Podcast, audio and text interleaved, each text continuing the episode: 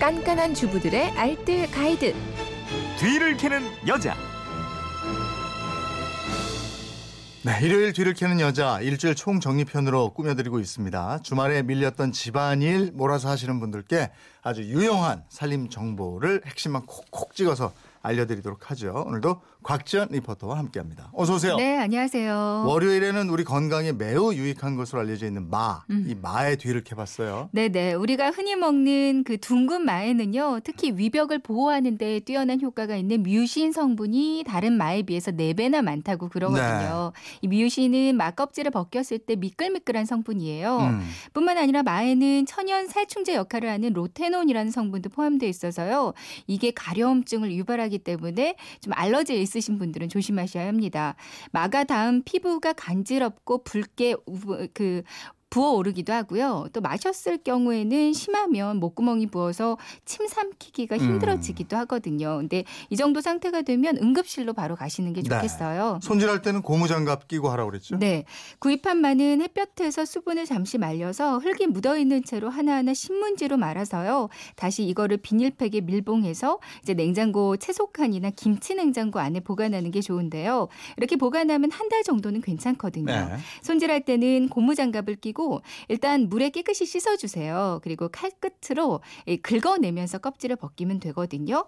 껍질 벗긴 다음에는 밀폐용기에 넣어서 냉장고에서 일주일까지만 보관할 수가 있습니다. 네. 만약에 막껍질을 벗기다가 손이 가려워지면 물에 식초를 조금 타서요. 식초물에 손을 잠깐 담가두면 가려움증이 어느 정도는 해소가 되거든요. 음. 드실 때는 그냥 생걸로 드시거나 요구르트나 우유를 넣고 같이 갈아 마셔도 좋은데요. 이때 뭐 바나나나 사과, 키위, 토마토, 미숫가루 같은 거 함께 넣고 또 꿀까지 같이 넣고 갈아 드시면 맛이 좋습니다. 마전이나 마튀김으로 드셔도 맛있고요. 네.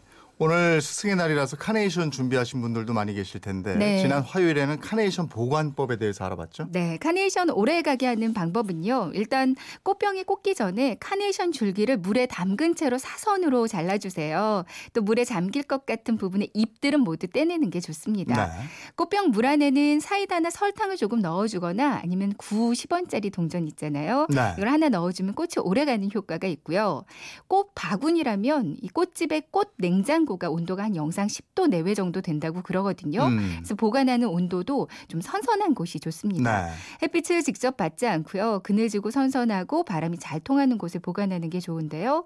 꽃 바구니 안에 있는 오아시스는 마르지 않게 한 2, 3일에 한 번씩은 물을 부어주면 싱싱한 꽃을 오랫동안 보실 수가 있어요. 음.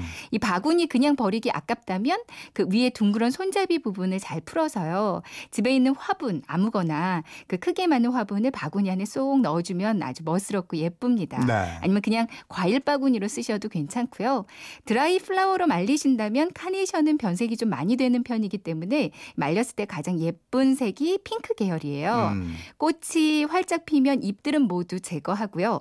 선호송이식을 모아서 옷걸이에 끈으로 고정시켜 줍니다. 이대로 서늘하고 최대한 건조한 곳에서 한 2, 3주 정도 말려주면 되거든요. 말릴 때 헤어스프레이를 조금 뿌려주면 이 변색도 적고 고정도 잘 돼서 좋아요. 네. 수요일에는 요즘 제철인 마늘종 그 요리법에 대해서 알아봤고요. 네, 마늘종은 한 번 데치기도 하고 그냥 바로 요리하기도 하거든요. 근데 끓는 물에 한 번 데치면 그 마늘종의 아린 맛이 제거가 되고 또 양념을 잘 배게 해주기도 합니다. 네.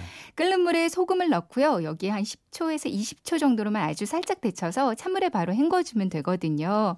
아니면 요리하실 때 마늘종을 세로로, 그러니까 반으로 쪼개서 하면 간도 금방 배고 맛이 좋아집니다. 네. 딱딱한 마디 가장 밑부분 있어요. 여기는 잘라내고요. 이 부분은 나중에 육수 낼 때 같이 끓이면 육수의 풍미를 높여주니까 따로 모아두시고요. 네. 이제 마늘종으로 가장 많이 해먹는 요리가 아마 마늘종 새우볶음일 거예요. 음. 마른 새우는 홍새우로 종이컵을 한 두 컵 정도만 준비를 하고요. 마늘종은 한 묶음 정도. 볶음팬에 식용유 넣고 마늘종과 소금 살짝 넣고요. 중불에서 한 3분 정도를 볶습니다. 그리고 간장, 굴소스, 맛술, 설탕, 올리고당, 물 넣고 양념장 만들고요. 새우 넣고 이 양념장을 넣고 중불에서 계속 볶다가 양념이 다 졸여지면 이때 깨 뿌려주면 되겠어요. 네. 고추장 넣고 빨간 마늘종 무침 그거 아주 맛있잖아요. 맛있죠. 네. 이 데친 마늘종을 물기를 빼서요. 고추장, 고춧가루, 다진 마늘, 올리고당, 참기름, 식초, 소금, 살짝씩 넣고 잘 버무려주면 되거든요. 두 배 식초 사용하시면 물기가 적게 나와서 더 좋고요.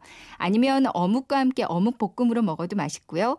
간장물 볶고 마늘 장아찌도 좋고요. 베이컨이랑 볶아도 좋습니다. 마늘종을 보관할 때는 밀폐해서 냉장고나 서늘한 곳에 보관하면 되는데요.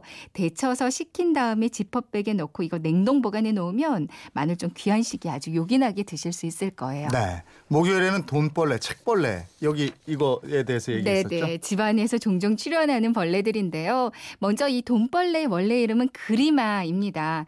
에, 지네와 비슷하게 생겼고요. 15쌍의 다리가 있고 동작이 아주 재빨라요. 네. 주로 여름과 가을 사이 겨울을 나기 위해서 집 안으로 들어오는데요. 항상 추운 집보다는 항상 따뜻한 집에서 좀 많이 볼 수가 음. 있거든요. 과거에는 양반집이나 부잣집에서 쉽게 볼 수가 있었기 때문에 이 돈벌레라는 이름이 붙여졌다고 합니다. 모습은 좀 징그러 보이지만 실제 사람한테 해를 많이 끼치지는 않고요. 오히려 해충과 그 알까지 찾아내서 이거 먹어주기 때문에 익충으로 많이 알려져 있습니다. 네. 근데 없애고 싶으시다면 먼저 그리마가 좋아하는 환경을 좀 없애주세요. 다른 해충들이 살지 못하게 좀 집안을 청결하게 해주시고요. 너무 덥거나 습한 환경도 바꿔주시는 게 좋고요. 집안의 여러 틈을 테이프 같은 걸로 잘 막아두고요.